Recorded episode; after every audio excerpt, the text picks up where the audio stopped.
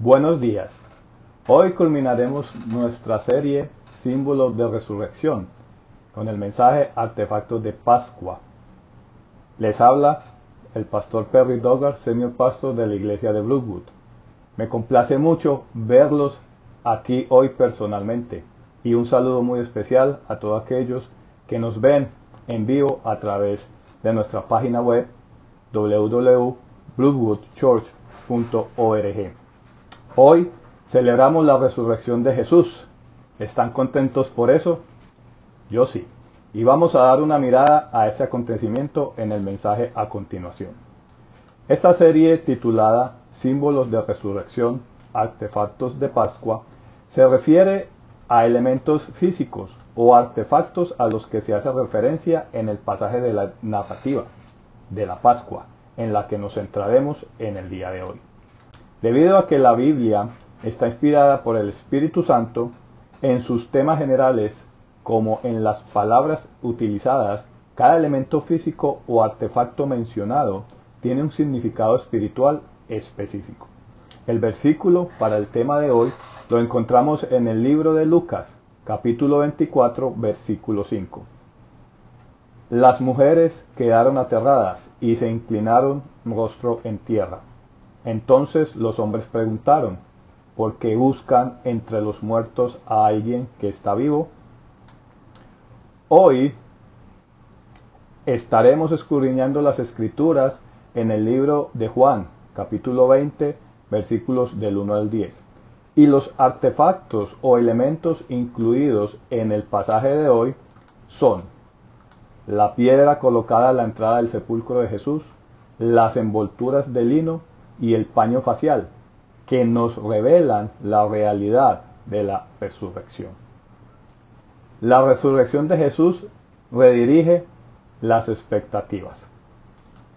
En el libro de Juan, capítulo 20, versículo 1 y 2, dice, El domingo por la mañana temprano, mientras aún estaba oscuro, María Magdalena llegó a la tumba y vio que habían rodado la piedra de la entrada. Corrió y se encontró con Simón Pedro y con el otro discípulo, a quien Jesús amaba. Les dijo, sacaron de la tumba el cuerpo del Señor y no sabemos dónde lo pusieron. Se creía que algunos supuestos ladrones de tumbas o quizás los soldados romanos habían entrado a la tumba y habían robado el cuerpo de Jesús.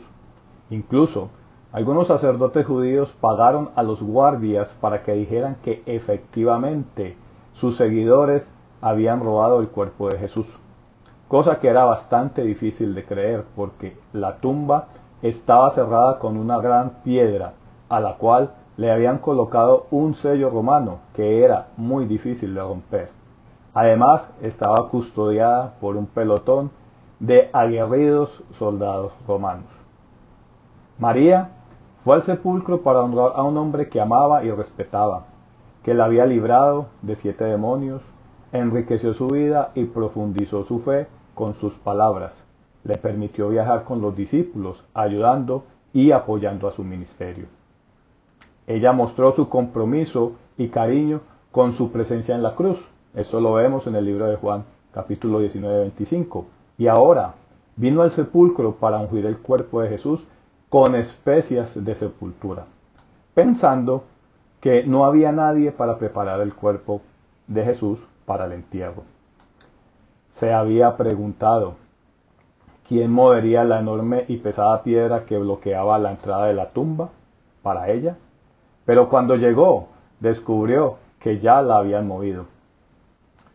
Creo que si abres tu corazón y quieres acceder a Jesús, el Espíritu de Dios se moverá en ti para que accedas a Él, o quitará aquello que te impida acceder a Él, sea un amigo, sea un compañero de trabajo, sea una situación, sea un familiar, sea una enfermedad, lo que sea que te impida verlo, el Espíritu Santo lo moverá para que tú puedas conocer a Jesús. María asumió para su horror que alguien había robado el cuerpo de Jesús.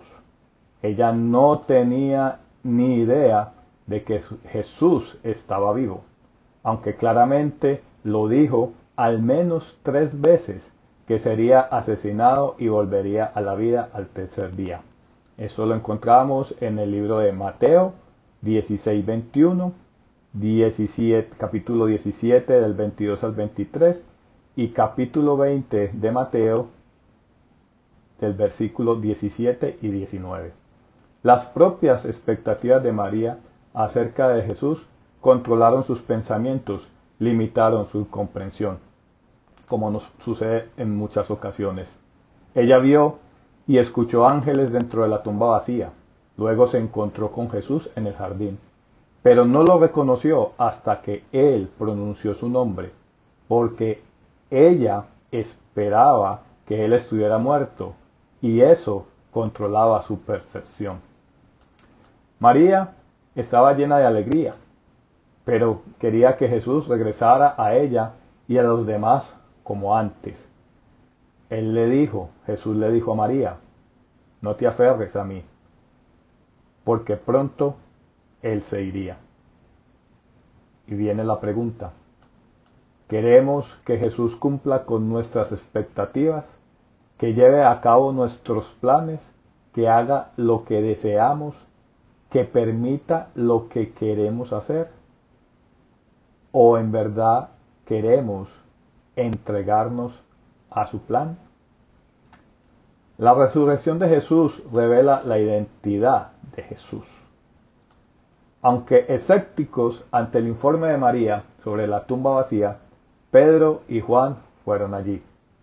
El libro de Juan en el capítulo 20, versículo 3-17 dice, Pedro y el otro discípulo se dirigieron a la tumba. Ambos iban corriendo, pero el otro discípulo corrió más a prisa que Pedro y llegó primero a la tumba. Se agachó a mirar adentro y vio los lienzos de lino apoyados ahí, pero no entró. Luego llegó Simón Pedro y entró en la tumba. Él también notó los lienzos de lino allí, pero el lienzo que había cubierto la cabeza de Jesús estaba doblado y colocado aparte de las otras tiras. En el libro de Juan capítulo 19, 38-39, nos dice que José de Arimatea y Nicodemo, siguiendo las costumbres funerarias judías, eh, cubrieron el cuerpo de Jesús con un ungüento perfumado hecho de mirra y aloe. Luego envolvieron su cuerpo firmemente con largas tiras de lino ancho de los pies a la cabeza, aplicando el ungüento a las tiras superpuestas. Más o menos se calcula que el ungüento que le colocaron al cuerpo de Jesús pesaba unas 75 libras. El ungüento era una sustancia pegajosa y gomosa. Se mezclaba con especias y junto con las envolturas se endurecía y hacía que el cuerpo estuviera envuelto en una cubierta rígida, como de yeso, casi sólida, adherida firmemente al cuerpo. Esto fue lo que José de Arimatea y Nicodemo hicieron al cuerpo de Jesús. No se puede quitar un cuerpo de tales envoltorios incrustados sin cortar la tela. Era necesario cortar la tela para poder acceder al cuerpo. Pedro y Juan inicialmente vieron lo que parecía un cuerpo envuelto en envoltorios en un estante de la tumba, pero inmediatamente comprendieron que Jesús se había ido, porque la tela enrollada para la cara estaba a cierta distancia de la cáscara vacía en forma de capullo. Jesús no sólo regresó vivo después de haber estado muerto por tres días, había atravesado la tela que lo envolvía sin rasgarla. Qué maravilloso milagro sucedió ahí. Porque si recordamos cuando Lázaro cuando Jesús resucita a Lázaro, Jesús ordena que lo desenvuelvan. Pero con Jesús no fue así. El lino no fue rasgado, él atravesó los linos. Y esto demostró que Jesús no era simplemente un humano, ni siquiera un Mesías, rey, que echaría a Roma y gobernaría Israel. No, no solo era humano, era también divino. Había sido revivido y removido milagrosa y sobrenaturalmente. El cuerpo de Jesús no había sido retirado por los soldados o ladrones que hubieran robado el cuerpo, con las vestiduras de la tumba intactas, o se las hubieran quitado y dejado en la tumba. Algo muy lógico para pensar. Si hubieran robado el cuerpo, se lo hubieran llevado entero, no hubieran dejado los lienzos, o hubieran cortado los lienzos para poderse robar el cuerpo. Viene la pregunta, se te ha revelado la naturaleza humana y divina de Jesús de una manera innegable y real que ha cambiado la forma en que lo ves?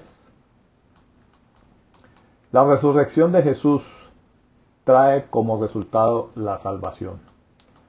El libro de Juan capítulo 20 versículo 8 y 10 dice, Entonces el discípulo que había llegado primero a la tumba también entró, vio y creyó, porque hasta ese momento aún no habían entendido las escrituras que decían que Jesús tenía que resucitar de los muertos.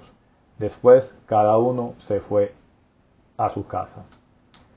La tumba abierta, los envoltorios de lino intactos y el paño enrollado en la cara le revelaron a Juan el significado de las escrituras que predicen la resurrección del Mesías. Eso lo encontramos en el libro de los Salmos, en el capítulo 16, versículo 10. Creo que el Espíritu Santo probablemente le recordó a Juan la predicción de Jesús de su resurrección, pero la idea parecía demasiado descabellada y no se ajustaba a lo que Juan quería. ¿Fue esto cuando Juan fue salvo? Probablemente, o quizás, porque se le reveló el propósito y la identidad de Jesús entendió espiritualmente el significado de la información que durante mucho tiempo había escuchado del propio Jesús. La resurrección de Jesús aseguró la fe de Juan y también asegura nuestra fe al demostrar que el sacrificio de Jesús por nuestros pecados, no los suyos, fue aceptado por Dios. Esto lo vemos en el libro de Romanos 4:25 y en el libro de Primera de Pedro 1:21. ¿Tú lo crees? ¿Tú crees que la resurrección de Jesús asegura tu fe? El libro de Juan, en el capítulo 11, versículo 25, dice, Jesús le dijo, Yo soy la resurrección y la vida. El que cree en mí vivirá aún después de haber muerto. Pidámosle a Dios que nos revele su verdad y su plan para nuestra vida. Un feliz día de Pascua.